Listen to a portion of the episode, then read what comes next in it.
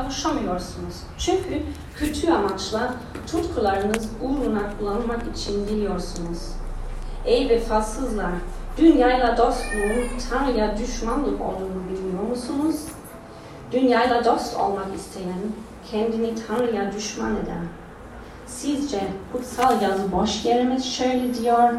Tanrı içimize koyduğu ruhu kıskançlık derecesinde özler.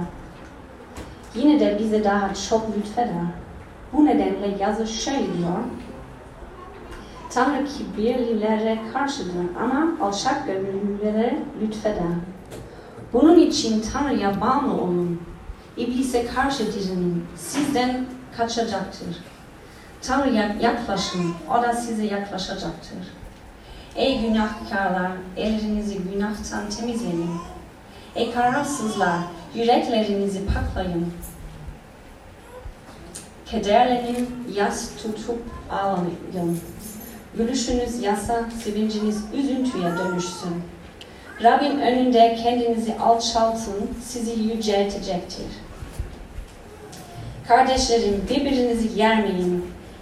Kardeşini yeren ya da yargılayan kişi yasayı yermiş ve yargılamış olur. Yasayı yargılarsan yasanın uygulayıcısı değil, yargılayıcısı olursun. Oysa tek yasa koyucu, tek yargıç vardır.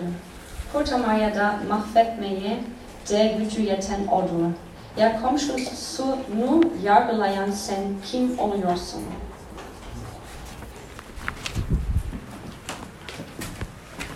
Teşekkürler. Hoş geldiniz.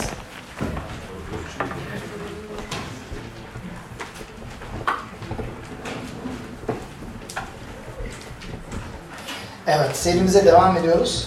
Ee, serimiz duymak istemediğimiz gerçekler. Ee, geçen hafta sözlerin gücüne baktık. Ee, sözlerimizle neler yapıyoruz ve e, insanları nasıl incitiyoruz veyahut e, ne kadar büyük bir güce sahibiz insan olarak. Ve bugün e, Yakup kitabında devam ediyoruz. Ve zor ve pratik konular, Yakup kitabındaki bulunan konular.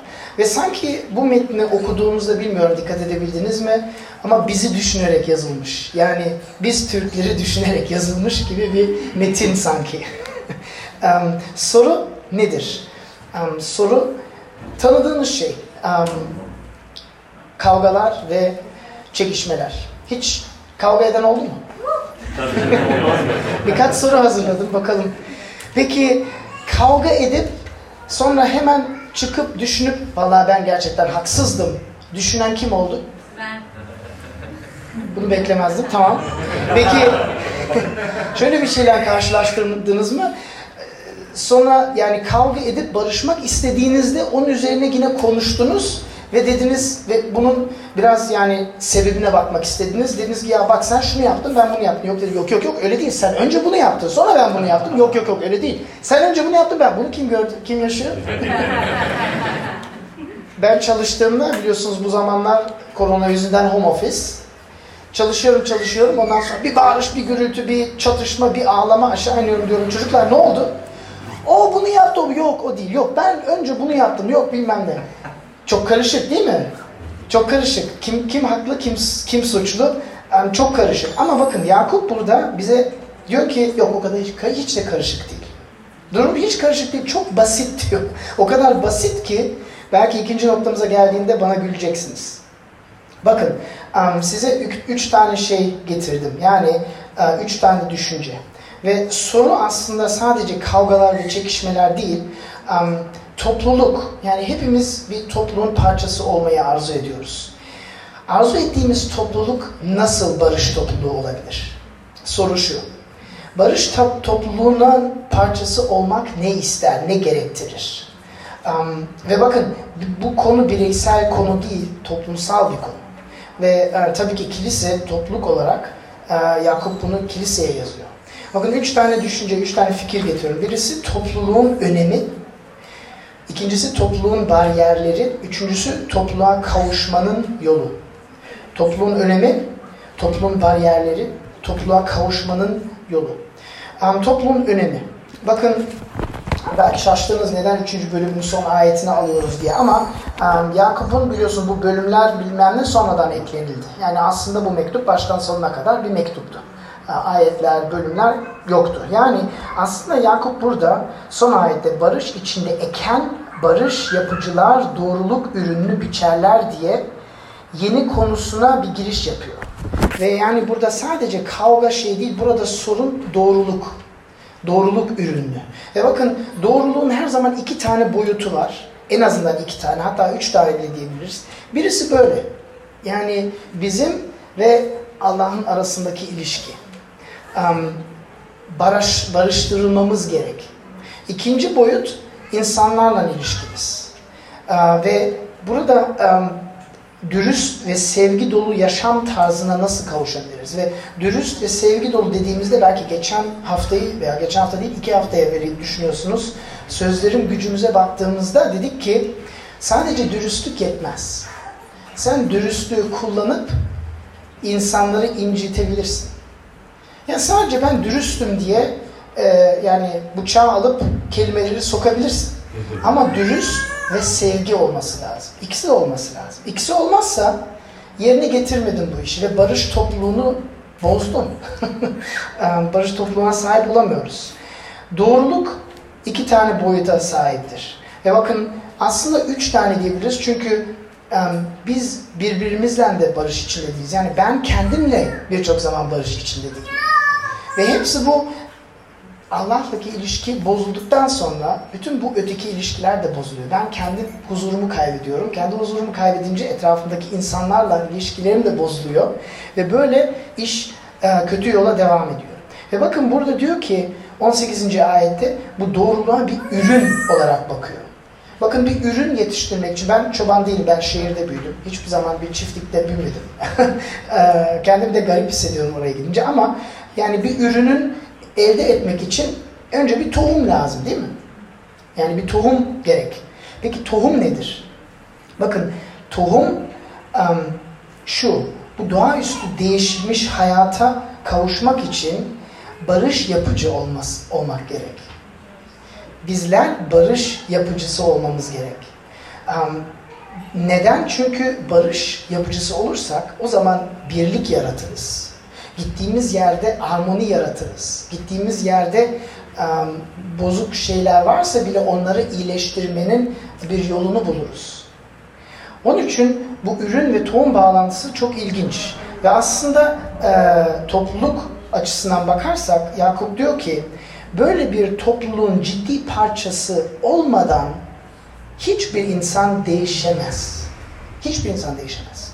Böyle bir topluluğun ciddi bir parçası olmazsan hayatını derinden değiştiremezsin. Ve bakın bu belki mantıksız geliyor size. İki şeye bakalım. İki, iki açıklama vereceğim. Birisi sosyologlara sorun. Sosyologlar size söyleyecek ki insanları şekilleştiren, etkileyen, yapılarını belirten şeyler etrafındaki çevredir. En başta anne baba. en başta anne baba. Ve 3 ve 13 yaşında yaşadığınız şeyi bütün yaşam boyunca Türk Türkçe'de diyorlar ya yedisinde neyse yetmişinde odur diyorlar. Çok doğru bir söz. Yedisinde neyse yetmişinde odur. Çünkü o çevre bizi bizim kim olduğumuzu kesin bir şekilde belirtiyor. Aile çevresi. Sonra aileden sonra arkadaşlarımız, iş, çevremizdeki insanlar, toplum, toplum ve kültürümüz. Yani sizin parça olduğunuz topluluk sizi etkiliyor ve sizi şekillendiriyor. Sizi değiştirebiliyor da. Bakın birçok insan değiştiği zaman toplu, topluluğunu da değiştiriyor. Arkadaşlarını da değiştiriyor. Um, birçok biyografide okuduk. Um, kötü arkadaşlar kötü yola uh, yol gösteriyor. İyi arkadaşlar iyi yola yol gösteriyor. Bunlar basit, doğru şeyler. Ama sosyologlar bunu diyor. Bundan ötürü Yakup haklı diyor ki siz böyle bir topluluğun parçası olmazsanız hiçbir zaman değişemezsiniz diyor.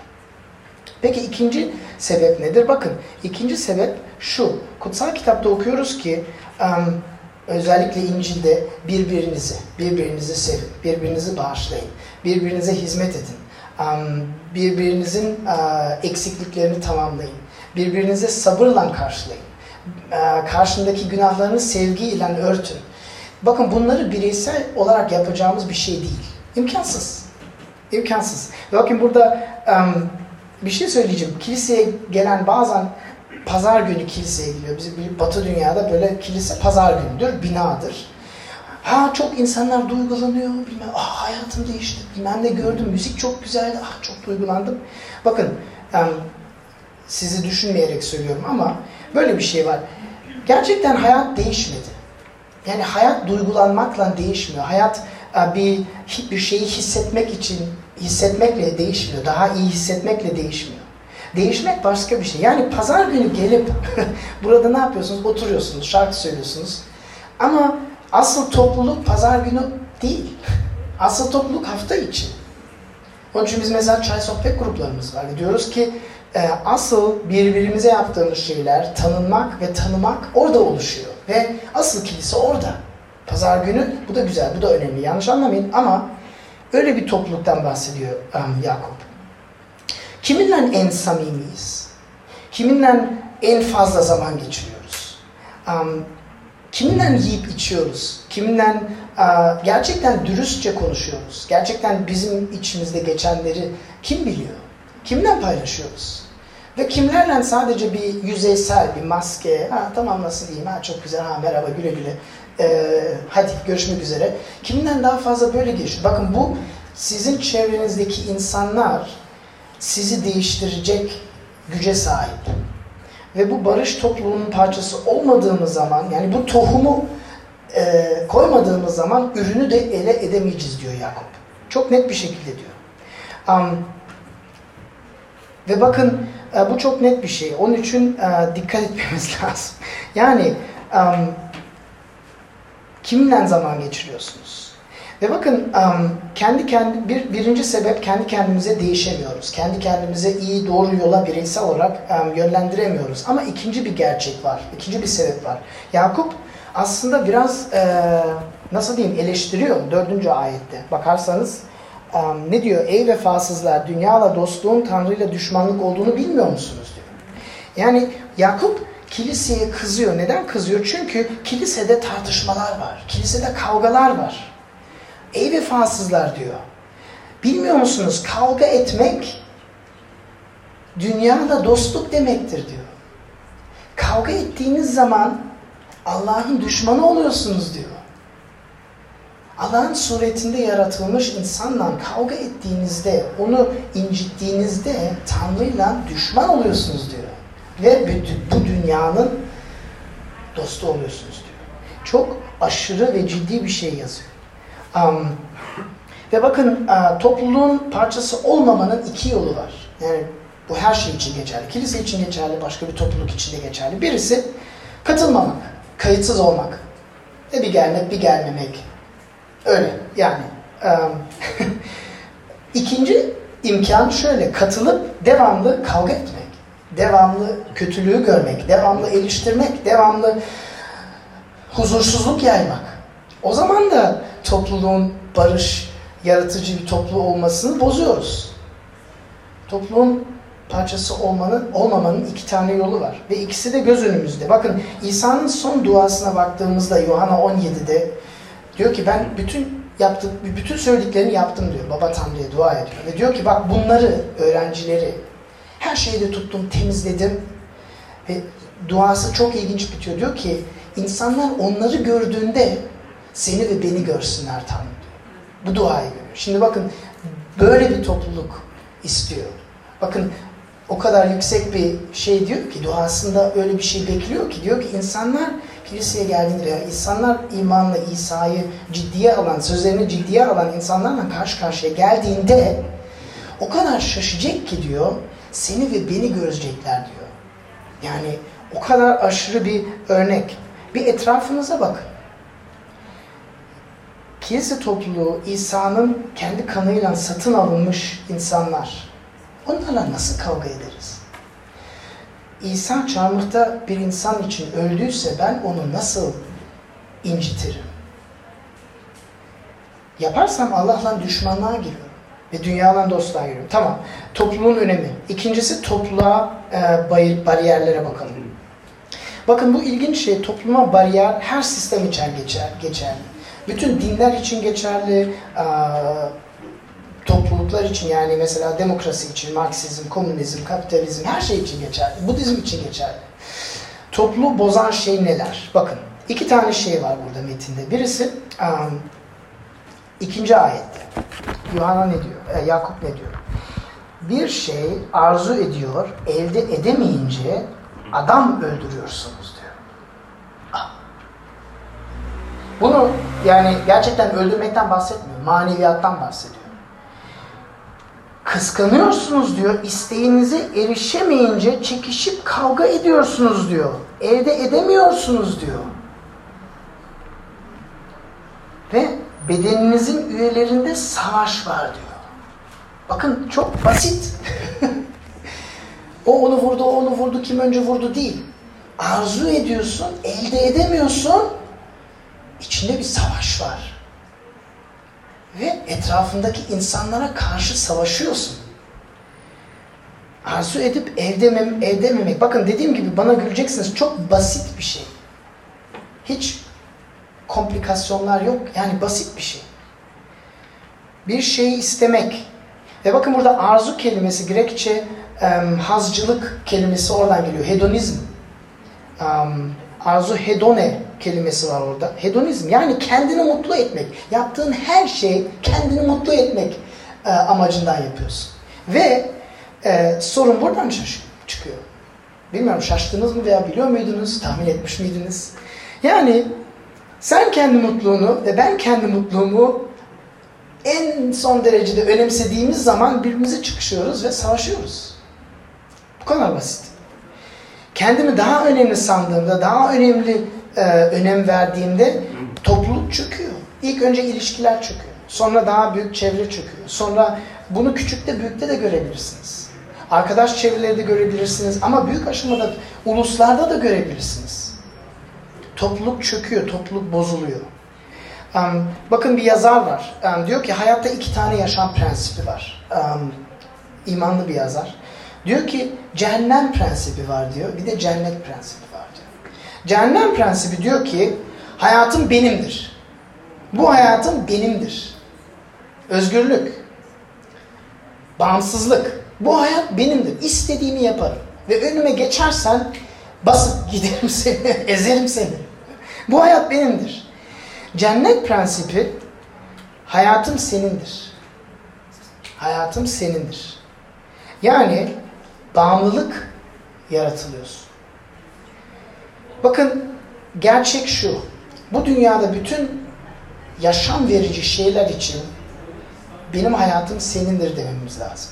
Bakın örnek vereceğim. iki tane örnek vereceğim. Çocuk büyütmek. Çocuk doğduğu an anne ve baba kendi hayatlarını ölü sayıyorlar. Sabah akşam bebek için koşuyorlar. Mamasıydı, beziydi, e, sevgi vermek, e, gece bağırınca uyanmak, koşmak, hiç yalnız bırakmamak, e, şu partiye gelebiliyor musun? Hayır bebeğime bakmam lazım. Hayatın bitti. Belirli bir zaman için hayatın bitti. Bitmezse o, o fedakarlığı yapmak istemezsen o zaman çocuk onun pahasını veriyor. Ya biz kendimizi ölüyoruz veyahut çocuk bunun pahasını veriyor. İki tane seçeneğimiz var. En küçük topluluktan bahsediyorum. Peki büyük bir topluluktan bahsedeyim. Bakın en küçük topluluktan bile hayatımızı feda etmediğimiz zaman, kendi arzularımıza ölmediğimiz zaman, kendi hayatına, buna başkaları top yani o zaman e, zamanımızı, paramızı, haklarımızı sıfırlamadığımız zaman karşımızda ziyan ziyan oluyor. Küçük bir çocuk örneği alayım. Başka bir örnek alayım, büyük bir ulus. Bilmiyorum Atatürk'ün biyografi, biyografilerini okudunuz mu? Adam böyle gidip golf sahasında golf oynamaya zamanı hiç yoktu adam. Yaptığı bütün şey bu vatanı için çalışmaktı. Önce savaş için, sonra politikaydı, bilmem neydi. Yani adamın e, hayatında yaptığı her şey Türkiye'nin oluşması için bir fedakarlıktı. Zaten onun için o kadar seviyoruz Atatürk'ü. Yani o yapmasaydı, o yapmasaydı ne olacaktı? Bir şey kalmayacak. Bu ülke olmayacaktı. Çok basit. Bu ülke bugünkü sınırlarda olmayacaktı. o bütün bu fedakarları yaptığı için ve kendi avantajını aramayarak en çok sevdiğim bir alıntı var. Size söylemek istiyorum. Politikacılar gelmiş demişler ki Atatürk maaşımızı yükseltmemiz lazım demiş. Ama Atatürk demiş ki tamam ama demiş eğitimde bir hocadan daha fazla olmaması lazım demiş. Okul eğitimini veren bir öğretmenden daha fazla olmaması lazım demiş. Adam kendisi politikacı. İlginç bir düşünce değil mi? Yani kendisini kendi işinden daha fazla parayı alman niyetini bir yana koyuyor diyor ki yok diyor. Yeni nesil bunu ileri götürmesi lazım cumhuriyet prensiplerini falan filan. Siz bunu daha iyi biliyorsunuz. Onun için bir öğretmenin maaşından daha fazla olmayacak politikasının maaşı. İki sebep. Birisi kendisini, kendimizi mutlu etmek. Topluluğa bariyer. Ama daha derin bir sebep var. Daha derin bir sebep var. O da 6. ayette. Um, bakarsanız ne diyor 6. ayette? Yine de bize daha çok lütfeder. Bu nedenle yazı şöyle diyor. Tanrı kibirlere karşıdır ama alçak gönüllülere lütfeder. Biz neden kendi arzularımızı o kadar önemsiyoruz? Neden kendi arzularımıza karşı çıktığı zaman birisi onu ezip geçiyoruz? Bakın küçük örnek vereyim. Kendi hayatımdan da örnek vereyim. Ben size burada mükemmel olarak değil. Bugün bunu yazıyordum. Bizim yazıcımız hala bozuk. Elimden yazıyorum. Zaman kaçıyor elimden. Eşim geldi dedim ki şu metni okumam lazım. Sana bir okuyabilir miyim? Ya ben bunu hazırlamam lazım. Ondan sonra bir, ya birbirimize girmedik ama böyle yani hangisi daha önemli? Tamam dedim oldu. Önce seninkini yapalım. Tamam. Doğru. Çünkü benim arzum başka ve oradan şeyler başlıyor. Yani oradan küçük şeylerden başlıyor. Daha derin sebep kibir. Neden arzularımız o kadar şiddetli? İçimizdeki kibirden dolayı. Bakın ve kibrin cevabı nedir? Sonucu nedir? 6. ayette okuduk. Bir de 10. ayette diyor ki Rabbin önünde kendinizi alçaltın diyor. Sizi yüceltecektir diyor. Rabbin önünde kendinizi alçaltın. Peki nasıl? Komşunu severek. Rabbin önünde alçaltmak o kendi odana kapatıp dua etmek değil. kendi odana gidip kutsal kitap e, okumak değil. Bunlar güzel şeyler yanlış anlamayın ama gerçekten değişmenin değişip değişmediğinizi nerede anlıyorsunuz? Dünyada başka insanlarla beraber yaşadığınızda anlıyorsunuz. Sizin sevmediğiniz insanlarla beraber yaşamayı öğrendiğinizde anlıyorsunuz. Sevmediğiniz insan, insanlardan kaçmadığınızda anlıyorsunuz. Yoksa sadece bir his, bir, bir duygu ve his gider. Rüzgar gibi bir sağdan bir sola gider. Hayatınızı onun üzerine kuramazsınız. Bakın topluluğu barış, barış, barışsal olması için alçak gönüllülük ister. Topluluğu bozan kibir, topluluğu yaratan, e, sağlaş, sağlamlaştıran alçak gönüllülük. Peki pratik olalım. Um, Jonathan Edwards çok sevdiğim bir yazar. Um, bir, bir kitap yazdı. Hizmetkarlık üzerine. Dedi ki kibirliliğin altı yolunu sayıyor. Ben de sizinle paylaşayım şimdi. Altı yolunu. Bakın. Bir, kibirli olduğumuzda başkaların hatalarını kendi hatalarımızdan çok daha bilinçli görüp vurgularız. Başkalarda gördüğümüz hataları daha bilinçli görüp vurgularız. Alçak gönüllü olduğumuzda başkalarının hatalarını es geçmeye bakarız. Kendi hatalarımızı daha fazla görürüz. Daha öne, ön programa alırız. İki, kendinizi çok iyi hissedeceksiniz bundan sonra. İki, kibirli olduğumuzda başkalarının hatalarından konuştuğumuzda onları hor görmeye başlıyoruz. Ondan nefret etmeye başlıyoruz. Onlarda, onları küçük görmeye başlıyoruz. Alçak gönüllü olarak başkalarının hatalarını konuşmaya mecburiyetini gördüğümüzde bunu üzülerek, onları düşünerek, severek, en başına dedik ya dürüstlük ve sevgi dedik yaparız. Üçüncüsü, kibirli olduğumuzda başkalarını eleştirdikten sonra veya başkaları tarafından eleştirildikten sonra onlardan ayrı kalmaya bakarız. Onlarla zaman geçirmemeye bakarız. Onlarla bir araya gelmemeye bakarız. Çekiliriz.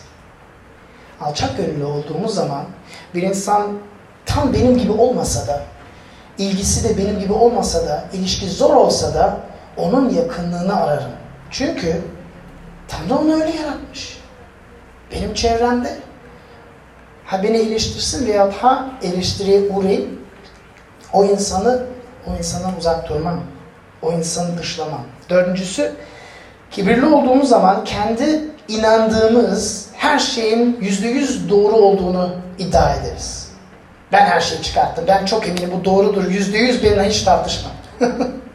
bunu, bunu çok sevdim.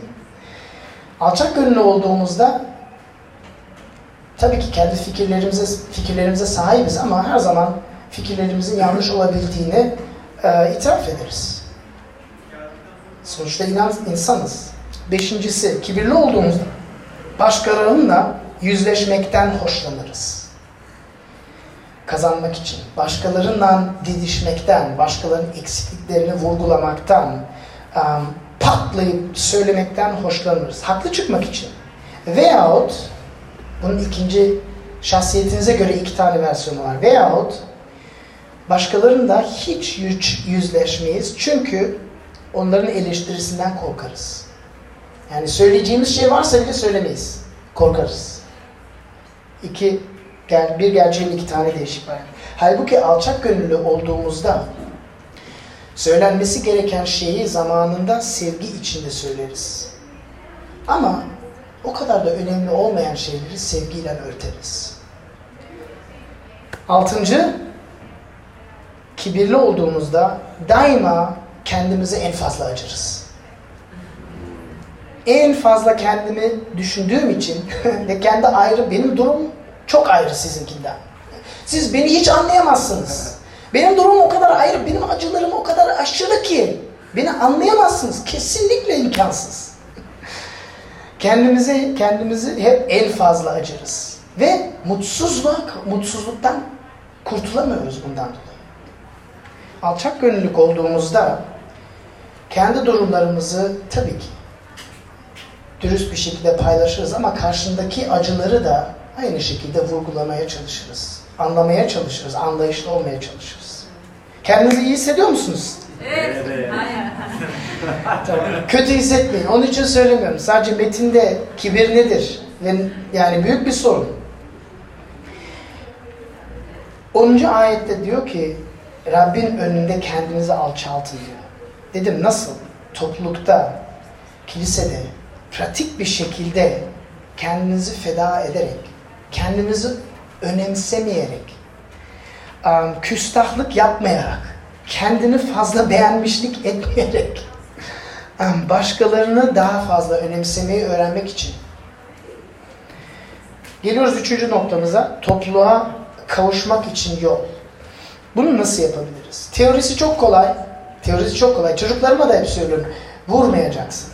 Bağırmayacaksın. Ondan bir şey almayacaksın. Ama pratiği çok zor. Çocuklarda sadece değil, bizde de çok zor.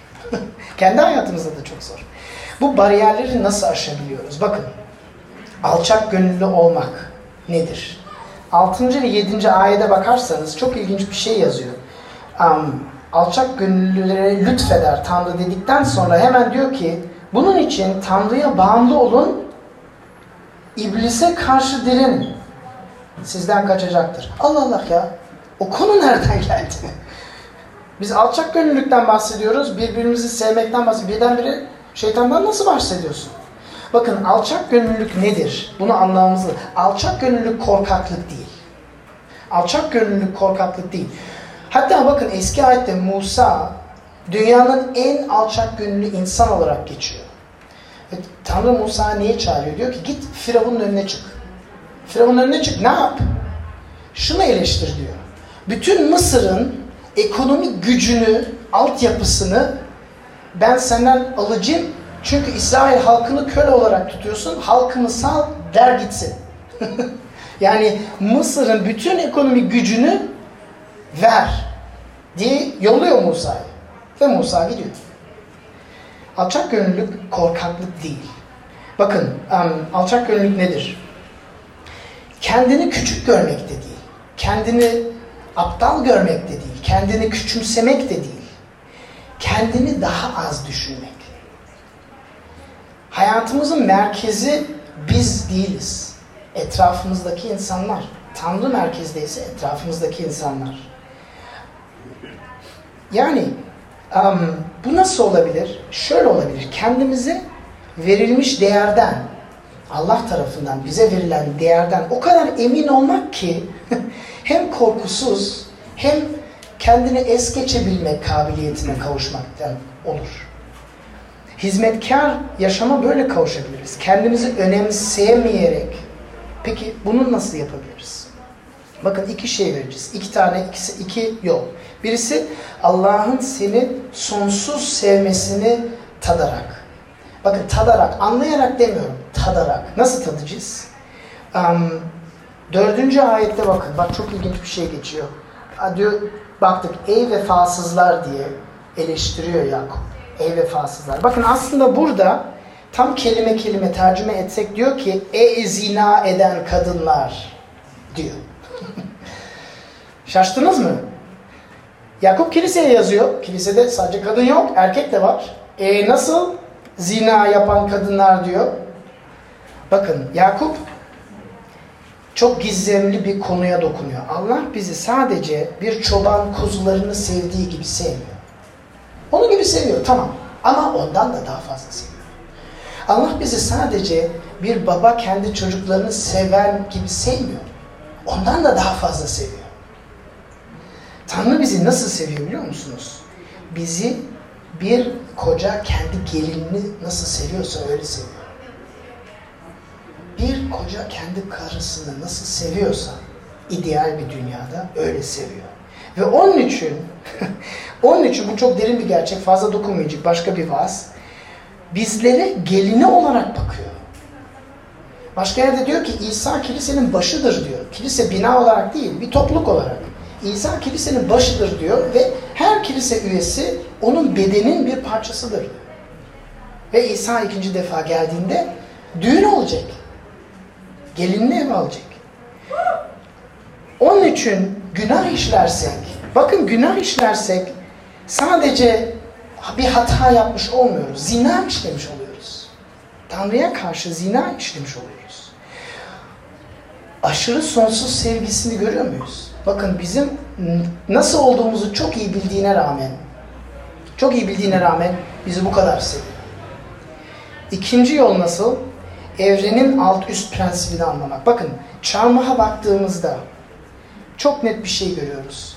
Tanrı'nın dünya görüşü bu dünyadan çok değişik. Alt üst, her şey alt üst. Nasıl alt üst? Bakın İsa Tanrı olduğuna rağmen her şeyini feda ederek hiçbir şey olmadan ya elinden her şeyini aldılar. E, kıyafetini de aldılar. Her şeyini aldılar. Adam çıplak öldü. Bütün arkadaşları da onu pes etti. Her şeyini feda ederek çarmıhta ölerek her şeyi kazanıyor. Yani kaybederek her şeyi kazanıyor. Bu ne kadar mantıksız bir şey. Bakın alt üst prensibi. Veya üçlü birliğe bakın. Üçlü birlikte baba, oğul ve kutsal ruh. Biliyorum bunu tam anlayamayacağız. Ama üç ve bir sonsuzluktan beri sonsuzluktan beri beraber yaşıyorlar. Ve birbirlerini yüceltiyorlar. Birbirlerini seviyorlar. Birbirlerini daha yüksek görüyorlar. Bencillik yok. Ve bakın üçlü birlik diye bir şey varsa, Tanrı'nın prensibi buysa o zaman bu evrenin prensibi de budur.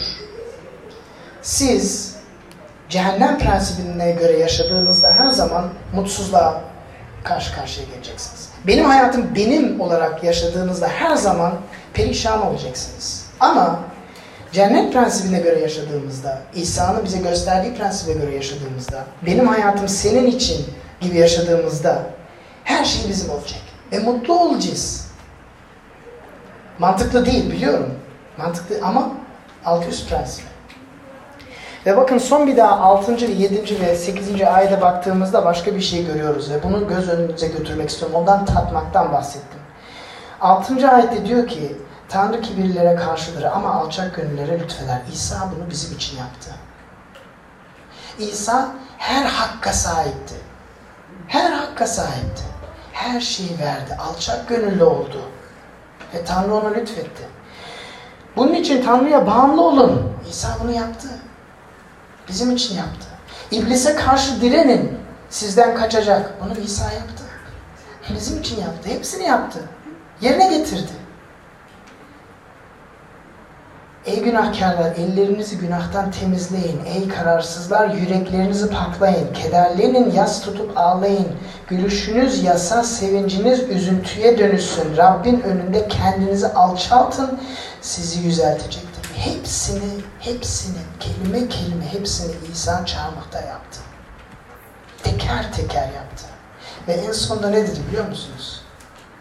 Al dedi, hayatım senin olsun Al bak ben sana armağan olarak veriyorum dedi. Neden? Sen çünkü bunu hiçbir şekilde yapamazsın. Bakın İsa'yı anladığımız anda biz şöyle diyoruz. Diyoruz ki ben sana baktığımda mükemmel hayatını gördüğümde ve kendi hayatıma baktığımda baştan sonuna kadar cehenneme hak ettiğimi biliyorum. Anlıyorum ve itiraf ediyorum. Hiçbir hakka sahip değilim, hiçbir özgürlüğe sahip değilim diyoruz. Bu, bu neticeye geliyoruz. Ve İsa diyor ki ben bunu biliyorum. Onun için sana bir hediye hazırladım diyor. Sana bir armağan hazırladım diyor. Al diyor. Alçak gönüllülük yeter diyor. Al diyor. Senin olsun diyor. Buna baktığımızda ve buna gerçekten inandığımızda bakın ben kiliseye gelip gelmemekten bahsetmiyorum. Gerçek hayatta gerçek hayatta sizin isteğiniz yerine gelmeyince, gerçek hayatta sizi birisi ezdiği zaman, gerçek hayatta sizin hakkınızı birisi yediği zaman nasıl davranıyorsunuz? Yakup bundan bahsediyor.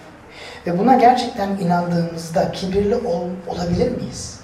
Olamayız. İmkansız. İsa'nın kendi kanıyla satın aldığı geline bakarsak ben bunu sevmiyorum diyebilir miyiz? Ben bundan çay sohbet grubuna gitmek istemiyorum diyebilir miyiz? Beni başka yere götür diyebilir? Diyemeyiz. Diyemeyiz. İmkansız. Hiçbir hakkımız yok. Kalmadı. Kalmadı. Dua edelim. Rab, um,